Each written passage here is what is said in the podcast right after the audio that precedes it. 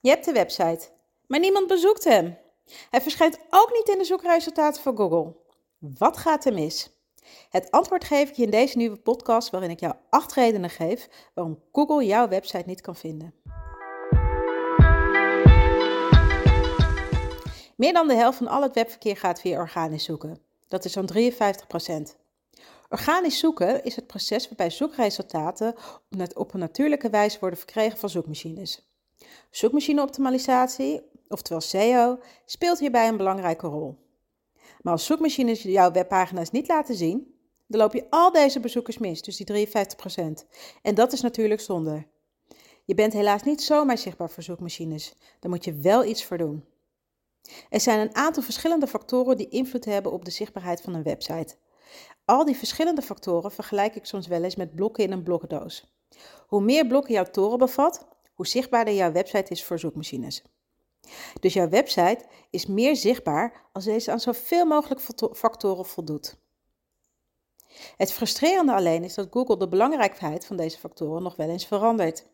In dat geval past Google het algoritme aan, waardoor factoren die eerder minderlijk belangrijk waren, dat nu opeens wel zijn. En daarom moet je constant op de hoogte zijn van alle trends en ontwikkelingen op het gebied van SEO. En ik weet het, dat is best vermoeiend. Maar aangezien dit een podcast is dat ik niet zo makkelijk kan veranderen, noem ik nu een aantal algemene redenen waarom jouw website niet zichtbaar is voor zoekmachines. 1.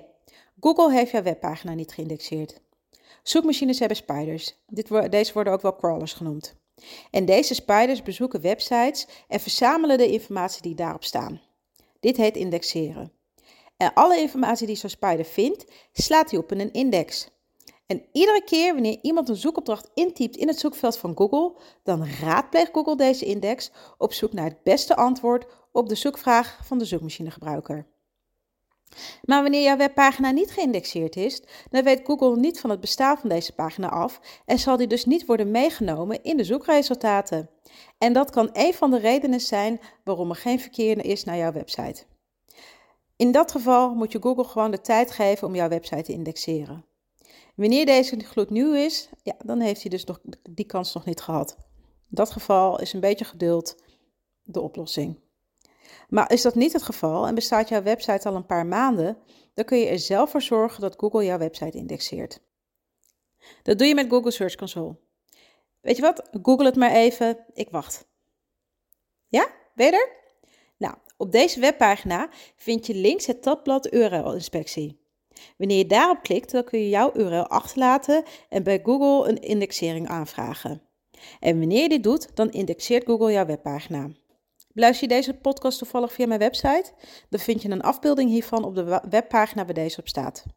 Is dit niet het geval? Typ dan in de navigatiebalk www.byremonde.nl slash podcast en dan de titel van deze podcast met streepjes ertussen. En dan vind je het ook. 2. Jouw website is te langzaam. Mensen hebben geen geduld en vooral online niet. Jij waarschijnlijk ook. En daarom hebben zoekmachines een voorkeur voor snelle websites.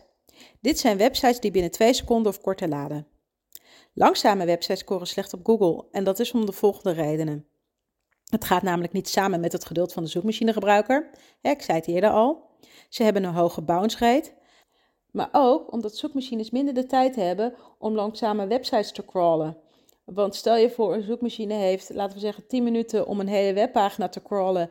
En iedere pagina duurt 10, minuten om 10 seconden om te laden. Dan kan die in diezelfde tijd minder pagina's scrollen dan wanneer ze sneller laden, bijvoorbeeld minder dan 2 seconden. En hoe minder pagina's die kan crawlen hè, of indexeren, hoe minder content of webpagina's opgeslagen kunnen worden in de index. En hoe minder Google dus kan laten zien op het moment dat iemand een zoek, uh, zoekopdracht intypt in het zoekveld van Google. Omdat hij gewoon de kans niet heeft gekregen om jouw pagina te indexeren. Dat heb ik al in het voorgaande al gezegd. Maar goed, ik zei ook een hoge bounce rate. Er is sprake van een bounce wanneer bezoekers slechts één pagina van je website bekijken en deze daarna weer verlaten. Jouw bounce rate is hoog wanneer dit heel vaak gebeurt. Dus ze komen op jouw webpagina, bekijken de pagina en gaan, gaan daarna weer weg zonder andere pagina's te bekijken. Google denkt dan dat de informatie die op zo'n pagina staat niet interessant is en als gevolg wordt deze pagina lager gerankt. Ik moet hierbij wel een kanttekening plaatsen, want met name blogs hebben een hoge bounce rate. En dit zou betekenen dat alle blogs slecht ranken en dat is gewoon niet zo. Google kijkt namelijk naast de bounce rate ook naar de tijd die mensen doorbrengen op jouw website. En als dat een aantal minuten is, dan heeft jouw websitebezoeker hoogstwaarschijnlijk de tekst gelezen. Of in dit geval een podcast beluisterd. En dat telt wel mee in uh, de wijze waarop Google webpagina's beoordeelt. Wil jij weten hoe snel jouw website is? Controleer dit dan bijvoorbeeld op Google PageSpeed. 3. Jouw website is niet geschikt voor mobiel. Het aantal online ervaringen op mobiele apparaten neemt ieder jaar toe. En daarom moet je website geoptimaliseerd zijn voor mobiel. Dankzij de Google Algorithm Update Mobile First, en dat was al in 2015, dus inmiddels al acht jaar, is, mobielvriendelijkheid, is de mobielvriendelijkheid van jouw website een belangrijke rankingsfactor. En dit betekent concreet dat de gebruikservaring op mobiele apparaten prettig moet zijn. Denk hierbij aan een leesbare lettergrootte, responsive design en de knopjes mogen niet te dicht op elkaar zitten. Analytics-programma's laten dit zien, zoals Google Analytics. Dan kun je precies zien of uh, jouw bezoekers jouw website raadplegen via mobiele apparaten of dat jouw website uh, wordt geraadpleegd op zelfs een tablet of een desktop. We zijn inmiddels op het punt aangekomen dat Google eerst kijkt naar de mobiele versie van je website voor het naar de desktopversie kijkt. Google Search Console geeft aan hoe mobielvriendelijk jouw website is. Je hebt de website nu toch al open, hè, die van Google Search Console, dus je kunt tegelijkertijd ook kijken hoe mobielvriendelijk jouw website is. Mijn tip is ook om te kijken op wat voor apparaten mensen jouw website bezoeken. Op Google Analytics of op andere analytics programma's kun je dit zien. Wanneer je bijvoorbeeld ziet dat meer dan de, dan de helft van jouw bezoekers jouw website via mobiele apparaten raadplegen, dan moet je ervoor zorgen dat jouw website er fantastisch uitziet op mobiele apparaten. Moet je eigenlijk sowieso doen, maar ik kan me voorstellen dat uh, het nog belangrijker wordt als je ziet dat 70% van jouw websitebezoekers via mobiel op jouw website uh, komen. Reden nummer 4 waarom jouw website niet zichtbaar is op Google. Je hebt geen zoekwoordenonderzoek gedaan. Zoekwoordenonderzoek doe je om te ontdekken welke woorden mensen intypen in het zoekveld van Google. En deze zoekwoorden verwerk je in je tekst, zodat deze door zoekmachines en zoekmachinegebruikers gevonden kan worden. Nou, in mijn podcast van 29 maart heb ik je alles verteld over het doen van zoekwoordenonderzoek. Heb je deze nog niet beluisterd, dat kan dan kan je dat hierna doen. Um, je kunt deze podcast altijd vinden op mijn website onder www.bijremonde.nl slash podcast. Uh, maar op de homepagina vind je er ook een link naartoe. Nou, terug naar die zoekwoorden. De zoekwoorden waar jij op gevonden wil worden, kunnen soms afwijken van de woorden die jouw doelgroep gebruikt. Je kunt bijvoorbeeld denken vanuit een oplossing en dat als zoekwoord gebruiken, terwijl je klant zoekt vanuit een probleem. Dat is niet hetzelfde. Wanneer jij weet welke zoekwoorden je moet gebruiken, kun jij je tekst beter optimaliseren voor zoekmachines en ben je dus beter vindbaar. Sommige zoekwoorden, moet ik wel zeggen, zijn gevoelig voor trends. Actuele gebeurtenissen, zoals een crisis, een oorlog, maar ook bepaalde sporten kunnen invloed hebben op de zoekfrequentie in een bepaalde periode. Maar het kan ook zijn dat, zoek, dat de zoekwoorden die je in het verleden gebruikte nu voor weinig verkeer zorgen. Gelukkig zijn er verschillende tools waarmee je, waarmee je online zoekwoordenonderzoek kunt doen. Denk bijvoorbeeld aan Google Keyword Planner, Answer the Public, Ubersuggest, Ahrefs en Ahrefs en ik gebruik zelfs SEMrush. Nummer, reden nummer 5. Jouw website is niet veilig. Zoekmachines ranken onbeveiligde websites lager in de zoekresultaten resultaten dan websites die wel beveiligd zijn. Mensen laten zo nu en dan gegevens achter op een website, zoals op een contactformulier. Derden kunnen bij deze gegevens wanneer je website niet beveiligd is. En dat vinden websitebezoekers niet leuk.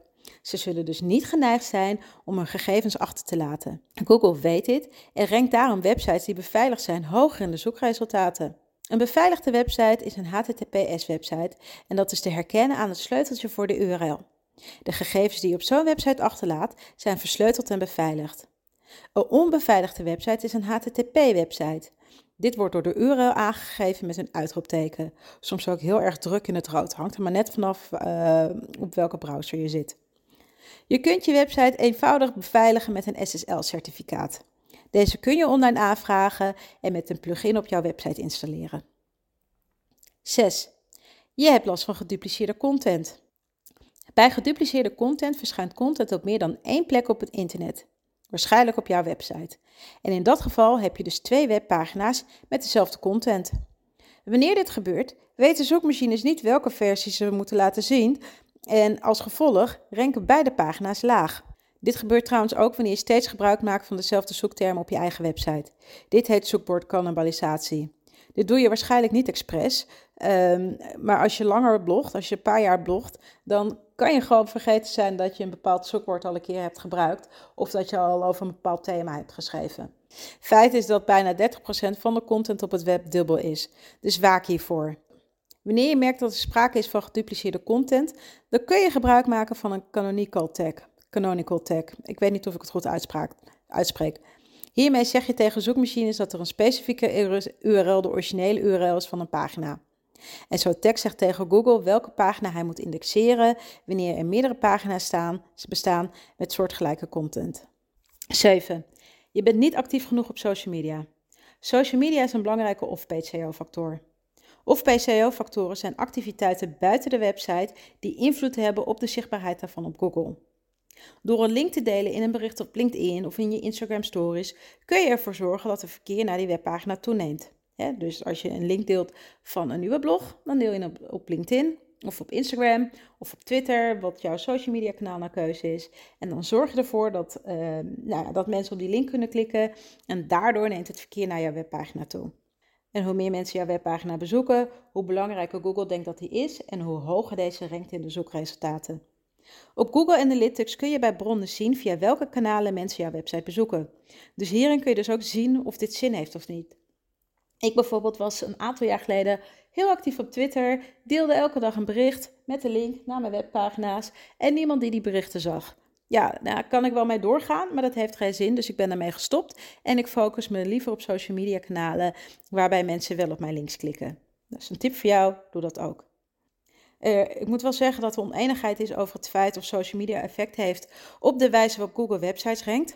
Google ontkent dit, maar er zijn bedrijven die dit hebben getest en daaruit kwam naar voren dat websites die pagina's koppelen aan social media activiteiten zichtbaarder zijn op Google. Maar zoals ik zei, ik denk dat het wel zin heeft om je webpagina's te delen op social media, omdat mensen op die links kunnen klikken. En Google denkt dan dat deze pagina's interessant zijn, waardoor deze meer zichtbaar is op Google.